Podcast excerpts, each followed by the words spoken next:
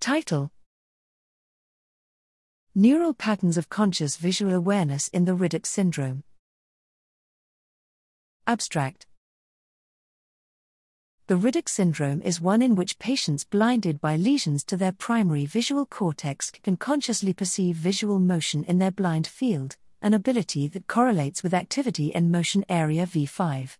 Our assessment of the characteristics of this syndrome in Patient ST, using multimodal MRI, showed that 1.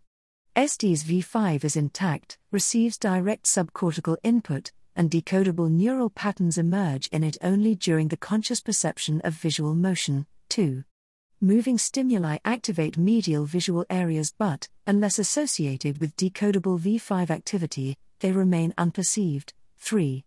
ST's high confidence ratings when discriminating motion at chance levels is associated with inferior frontal gyrus activity. Finally, we report that ST's Riddoch syndrome results in hallucinatory motion with hippocampal activity as a correlate. Our results shed new light on perceptual experiences associated with this syndrome and on the neural determinants of conscious visual experience.